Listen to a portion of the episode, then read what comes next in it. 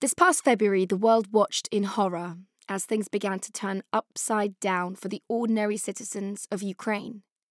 One day, they could be out having a drink at a cafe with friends. The next, they're fleeing for the border, trying to make it out before the advance of Russian troops. There are terrified civilians, hundreds gingerly making their way across a bombed bridge, hastily patched together with a makeshift walkway. Most are women and children, gripping each other's hands, holding their pets close. Among them, too, many elderly, clasping the only possessions they've managed to grab. It's all they have left in the world now. And while the scene may be new to some, for Mahira Khan, she's witnessed the tragedy of displacement countless times through her work as a UNHCR Goodwill Ambassador.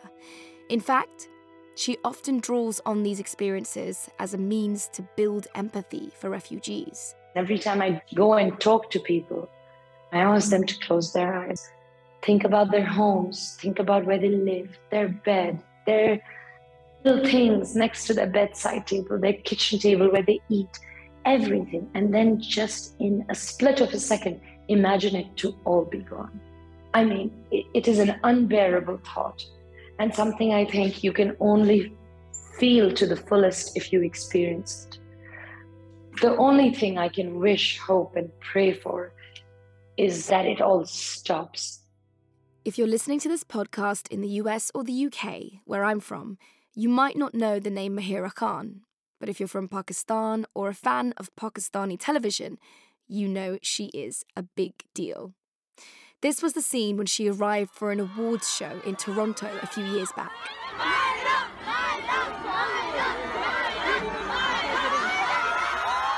Khan has successfully leveraged her celebrity to bring more awareness to the plight of refugees. She's focused her attention on giving them a voice as well as highlighting the role host countries have been playing in supporting displaced people. Being in Pakistan, she's seen the issue up close. The country hosts close to 1.5 million registered Afghan refugees, as well as around the same number of Afghans who aren't. So that's what we're going to focus today's episode on how refugees can best be supported and protected by the countries that they fled to. How countries balance the humanitarian and protection needs of refugees with the needs of their own citizens, and what can be done to improve the entire process. That's all ahead on this episode of Course Correction, a podcast from Doha Debates where we challenge ourselves to change the world. I'm Nelufar Hedayat.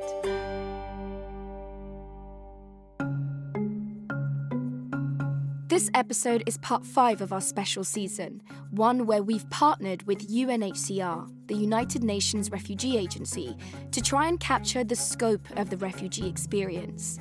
We're calling today's episode The Path to Permanence, and we're featuring stories on what it means not just to physically get into a country, but also to access full rights, to become accepted by others, and to feel like you have a real future. Whether this is in a new country or returning back to your homeland, the goal is the same find a place you can truly call home.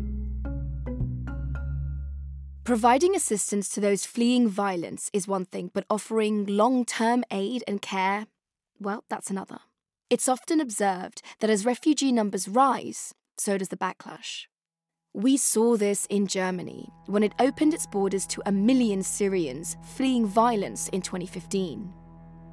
Juxtaposed against a massive outpouring of support was a rise in right wing nationalism and racism. Some of the protests used Hitler salutes, according to the police, illegal in Germany, and there were reports of mobs combing the city in search of foreigners. This Syrian man says he's afraid. This vitriol against refugees is something I rarely experienced when I first came to the UK from Afghanistan. But in more recent years, I've witnessed a steady stream of antagonism, especially in communities that directly interact with refugees. We want our country back! We want our country back! The protesters are furious that record numbers of asylum seekers are landing on these shores. These are invaders. You should be protecting us, not them. One day this summer, more than 400 made it across the channel from France, 21 miles away. Even once refugees are admitted, more questions loom. How much access should they have to education, health, and housing services? And then the big question what options are available for refugees to provide for themselves and their families? If you are formally registered, it depends on the country whether you can, as a refugee, actually work and be a part of the formal economy. Now you will get support, you will get, you know, access to schools for your kids, you'll probably get some sort of food allocation, but whether or not you can work, whether you have a, a the the legal right to work differs from country to country. This is Erol Yayboke, a senior fellow at the Center for Strategic and International Studies in the US, where he runs a project on state fragility and human mobility issues. You know, you can survive a few days week on just kind of what you brought with you or what you can scrounge from where you are. But pretty quickly, these are smart people. They realize that they're going to have to figure out what to do. And so, this is where the informal economies come in. Lots of people make hourly wages. Uh, in Bangladesh, one of the major issues when I was there was uh, the Rohingya were willing to work on uh, sort of day labor jobs, you know, bricklaying and things like that, for a lower hourly rate than the Bangladeshis, and so that was creating some some issues. But I think it just goes to show that the Rohingya and and other displaced people are willing to do whatever it takes to make money for their families to survive. We should note that currently in Bangladesh, Rohingya have limited access to work legally. So there's little hope for them to prosper through earning a wage for their family. UNHCR Goodwill Ambassador Mahira Khan says she saw a similar issue in Pakistan, where Afghan refugees were hindered by their inability to access the local labour market. I remember them telling me that, you know, we can't really work. We can't go out and really truly get a job. Yes, we can go to school, we can go to college, but then what? After that, then what? And that used to sort of break my heart because that truly means that they're displaced, right? Yes, they, they have a home, but do they have a home? Can they call any other country their own country? No, no matter how supportive, no matter how welcoming another country may be, it's just sad that they will always be displaced. And beyond getting a job, obtaining citizenship can be truly transformational, says Palestinian Canadian doctor Izzeldin Abuelaish. He recounted to me how getting a Canadian passport changed the way people treated him. When I got my Canadian citizenship, the world started to see me differently, but nothing changed. I am the same person, with the same education, with the same credentials, with the same soul, with the same heart.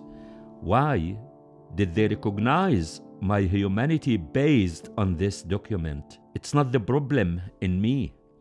It's the problem in the system of dealing with human beings and the perception about human beings and judging based on a travel document.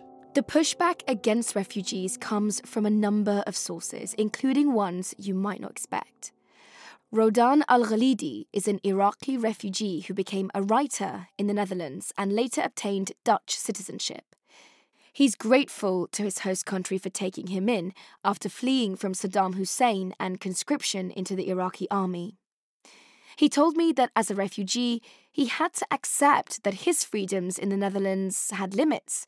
But whatever those are, he says, it pales in comparison to the restrictions that he faced in his home country. You was not allowed to go to school, but you was allowed to take shower in the building you was allowed food three times a day. You have a television. You was allowed to go to the libraries. In iraq you are allowed to go to school but you are not allowed to do nothing outside the school. In holland i wasn't allowed to go to school but they didn't took my freedom to do what i want Rodaan says as more refugees arrive in the Netherlands, many, he believes, shouldn't claim refugee status because he says they're not fleeing danger. And he sympathizes with native born Dutch citizens who may feel overwhelmed. There is a big difference between I ran away from the dangerous, I'm refugees, of I want to have a good life, I am refugees I want to have a good life. I am refugees. It change Europe because Europe now don't believe that you are run away because your situation in your country bad is, but you are run away to look for a good life. And this is the biggest problems now for us as refugees because the people before maybe 20 years when I said I am a refugee, they said, oh, Iraq is very dangerous. They do like that. Now when I said I am a refugee, they said, yes, but you know, we are a small country. We cannot give job and home and uh, things to the refugees. We, we, it's changed. How are things different now? Because obviously you arrived at a time when people were very aware of the dangers in Iraq. They could see it. Now, people can't see it every day. So, what is it like for people now? The people in Europe, they are really, let we say, they get tired from the same story, the same war there, the same problem here. They get really tired and they don't know what they do with it they close the door, the refugees coming. They open the door, the refugees coming. They bombing the door, the refugees coming. They don't know what they do. And that is the problem. But we are coming not with our problem. We are coming with nice music, nice poems, nice food, they you see a lot of now who bring the post to the houses are refugees. Who clean the wcs are refugees. Who, who working very hard outside in this cold weather we are doing 50% from the dirty job in europe.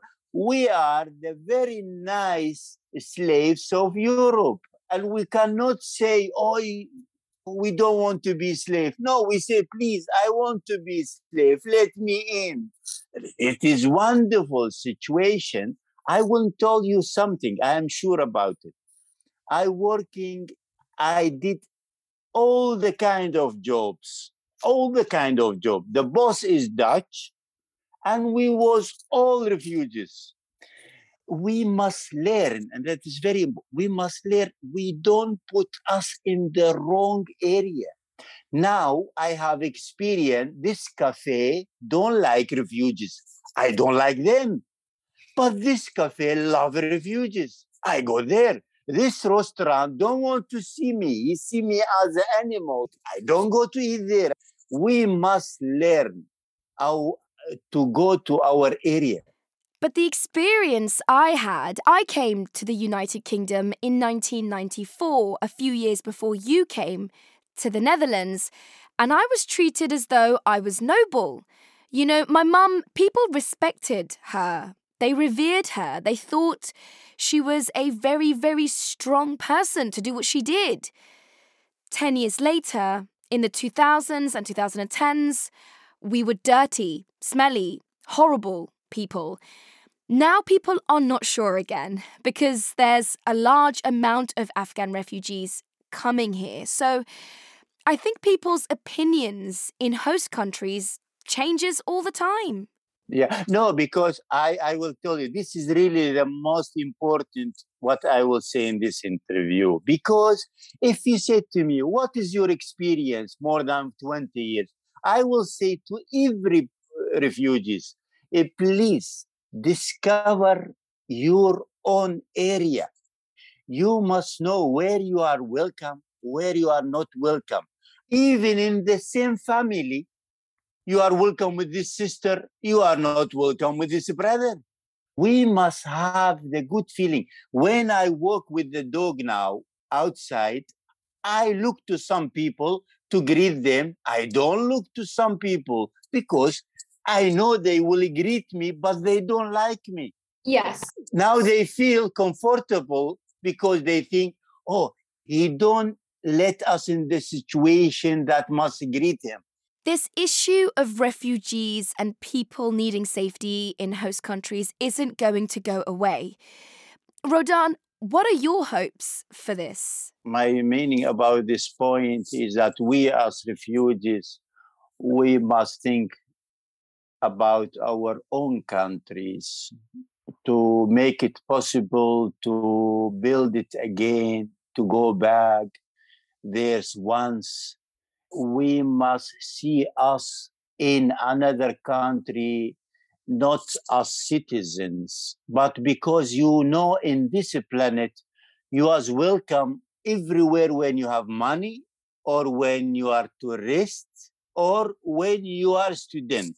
Three people are welcome. When you are rich, when you are student, when you are tourist. We are not rich, we are not student, uh, we are not tourist. That means we must not fight to be equal in the foreign country. We must fight to be human in our own country. When we believe in that, it, we will be relaxed. When we are relaxed, the people will love us very much. That was Iraqi writer Rodaan Al Galidi speaking to me from his home in the Netherlands. And while I acknowledge his perspective comes from his sincere concern for the safety and welfare of refugees, I don't believe that's the way to view things. I found it really challenging to hear Rodaan say that refugees must not fight to be equal in foreign countries. And I would push back. I say that if a refugee cannot gain equality with a citizen of the country they call home, we all lose out. I believe the refugee will never get the chance to thrive in her new homeland, and the host country will never get to benefit from her full capability. They will both live in the absence of each other's greatness. As a British Afghan, the UK proudly accepted me as a citizen of this place I now call home. In return, I have loved becoming British Afghan. For me, it's been a hard struggle, but a worthwhile one. I guess a lot of what Rodaan Al Galidi is talking about comes down to this idea of debt. How much does any one country owe displaced people? What are the humanitarian calculations?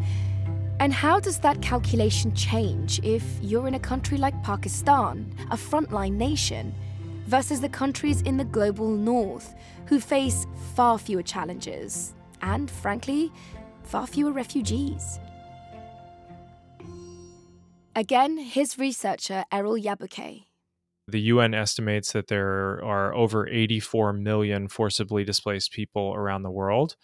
And the Biden administration has signaled this year that they are wanting to uh, go back up after the Trump administration admitted less than 15,000 people and capped actually the number of resettlement at 15,000.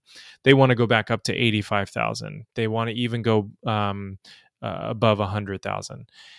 Now that's laudable and we should we should certainly applaud them, but do the math that's just a really tiny percentage of the overall number of people who are forcibly displaced around the world. More recently, in the US, the Biden administration has discussed allowing in 100,000 refugees from Ukraine.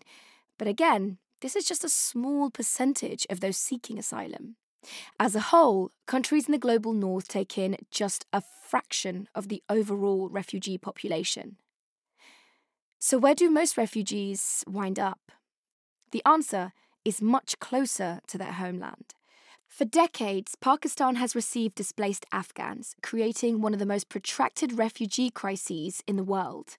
As I mentioned, it hosts close to 1.5 million registered Afghan refugees, as well as around the same number of Afghans of other status in the country. Actor and UNHCR Goodwill Ambassador Mahira Khan says her goal is to make sure these numbers have faces, ones that should never be overlooked. The goal is for us to make people aware of this crisis and that it's not something that we can just sit around and be like, yes, we'll take care of it. No, it is an absolute present crisis that needs our attention, our time, and our voices. As a UNHCR Goodwill Ambassador, Mahira Khan brings awareness to refugees through hosting videos and speaking to audiences through a range of platforms.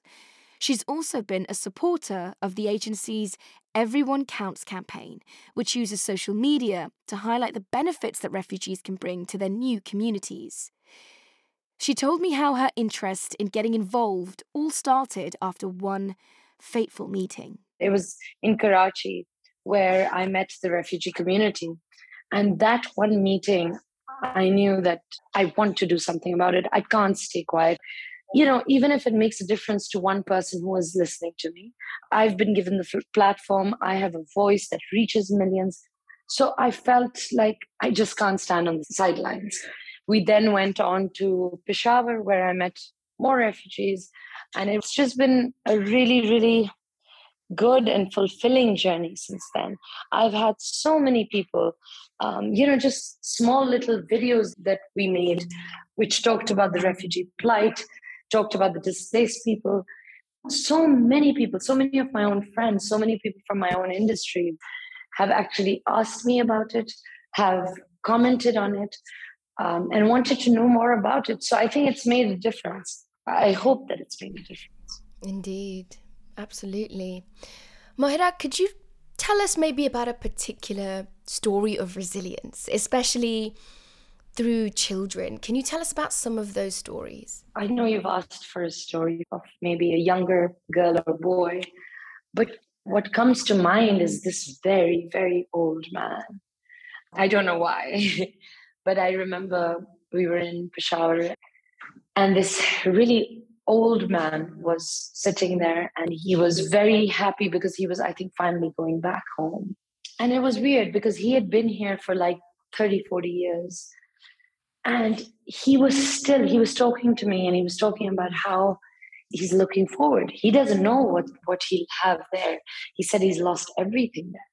But all this time, he has lived and survived and worked hard and earned money and done whatever he could so that he could go back to the soil that he was born on. And it was something that really, really touched me. And he said, You know, whatever happened to me, I am hoping that it will not happen to my grandchildren. So uh, I think, you know, uh, when we're young, I feel that we're very hopeful. We are resilient. That's how we are because we haven't seen enough in our lives. But for a man of that age, and he was quite old, for him to be hopeful, for him to be smiling and looking forward to a better life, to a life where he can live on his own soil, was pretty amazing. And also, he kept talking about how if it wasn't for Pakistan and if it wasn't for UNHCR, he wouldn't be here. He wouldn't be at this point. So he, it was like a, um, it was a mix of sadness leaving the country that gave him this home, which when he was displaced, and finally now going back to where he was born. So I am Afghan. I was born in Kabul in 1988 and I was a refugee to Pakistan for the first 7 years of my life. And you mentioned Peshawar, which is actually where I grew up. back then I wasn't allowed to go to school. And there was a lot of tension between the local Pakistani community and the Afghan refugees. And in the beginning, I think when I tell people this, they're like, oh, those terrible, um, you know, people, how could they not understand the plight of the refugees? And my mom and me, we always say the same thing. Imagine if it was you. Um, do you know what I mean? It's so easy to look down at people. Um, I didn't get everything I needed from Pakistan, but Pakistan gave me all she could. And it's important to understand the disproportionate burden on the countries that immediately surround the bordering refugee crisis when they've got their own problems to be getting on with. Absolutely. Firstly, I'm smiling big you, you, when you said she for Pakistan and you said she looked after me. It was lovely. Um, you know, it's so basic we are all citizens of this world, right? If I prosper, you will prosper. I know it sounds philosophical, but actually, it is more logical than it is philosophical because all these children who are here, and I've met so many of them, and they have all these dreams and ambitions, and it's the sweetest thing, right? If we do not nurture them, if we do not give them the life skills, education, they will eventually grow up to not be responsible global citizens, whether they are in your country, whether they are in another country. When we nurture these children, what we are doing is we are building a generation that will do well for your country and the other country. It's a very simple thing to understand. I've been in conversations where I'm like, okay, so you're telling me that if we educate a child who's not from our country that is bad for us it can never be that for us you know when your neighboring countries go through something which is terrible, like war, it affects you. And it could be in many different ways. One of them is the refugee crisis. So the idea is to nurture these children, to nurture these families, so that they can actually go back home and rebuild. Mahira Khan, thank you so much for talking with me for Course Correction. Thank you so much for your time. We really appreciate it. Ah, thank you. It was a pleasure. So, what does it look like when a host country gets things right? Well, there's a lot of different answers to that question, but I think one thing most people would agree on is that it involves more than just aid. It involves giving hope and dignity to those who've asked for help. It also involves celebrating diversity and giving people a chance to repay their debt, if they owe one, and stand on their own. We asked Erol Yayboke for an example of a place he thinks has found this balance. He pointed to Jordan. Jordan is a small country uh, in in the Middle East, and uh, there are certainly groups of Jordanians, people who, for generations, their families have lived in Jordan but just an incredible percentage of Jordan's current population is made up of people who are not from Jordan, weren't born there, and maybe came there, or maybe their parents came there. This was the Palestinians uh, during the Israeli Palestinian series of conflicts. This is Iraqis. Uh, after 2003, and most recently, this is Syrians. This is a country that has essentially been welcoming refugees for its entire modern existence.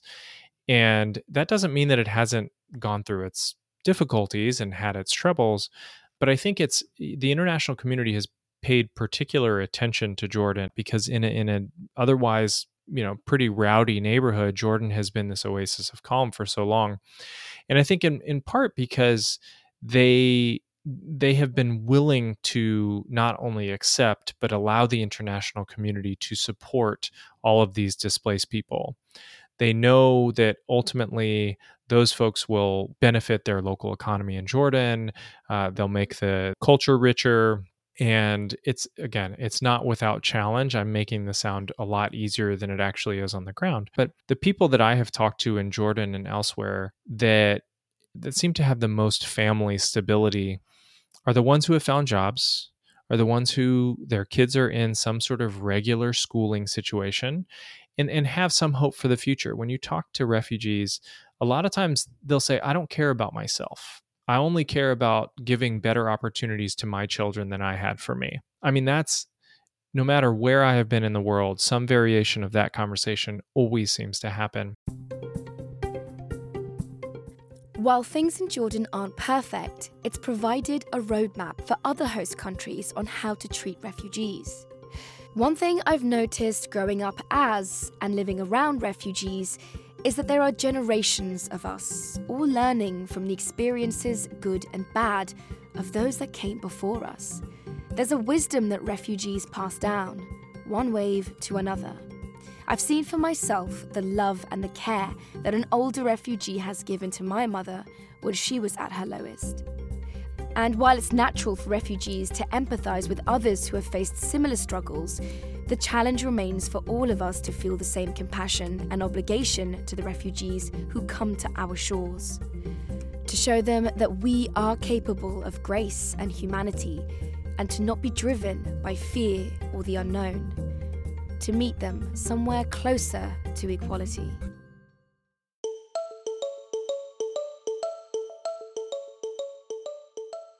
Okay, time for today's listener challenge. That means you. This is something we're doing this season where we ask you to find a way to connect to the refugee experience and share your feelings with us on social media. For this week, tell me about a time when you had the choice to welcome someone else into your social circle. What were the criteria you used to decide whether or not to let them in? If you did let them in, what enabled you to empathise with them? Let us know how that experience went on our socials. You can tweet us at Doha Debates or me, I'm at Nelufar. Or you can post on the Facebook page of Doha Debates or UNHCR, where we're keeping this discussion of refugees going. Next time on Course Correction, we wrap up our special season focusing on refugees with a look at the end of the journey, or what the UNHCR calls durable solutions, when a refugee is no longer in need of international protection. We'll discuss how to reconcile things when the home that we left no longer exists, and what it means to move forward, and also what it means to never give up on your dreams. It was an honor to be selected, you know, to represent not just myself at the Olympics, but to represent displaced people, represent refugees. And, you know, the way I made it to the Olympics was quite atypical. Course Correction is hosted by me, Nelufar Hedayat. Editorial and production assistance comes from UNHCR and Foreign Policy, with producers Manvina Suri, Maria Aragon, and Claudia Tetti. The managing director of FP Studios is Rob Sachs. The show is brought to you by Doha Debates, which is a production of Qatar Foundation. Our executive producers are Japhet Weeks, Amjad Atallah, and Jigar Mehta. Join us for the next episode of Course Correction, wherever you get your podcasts.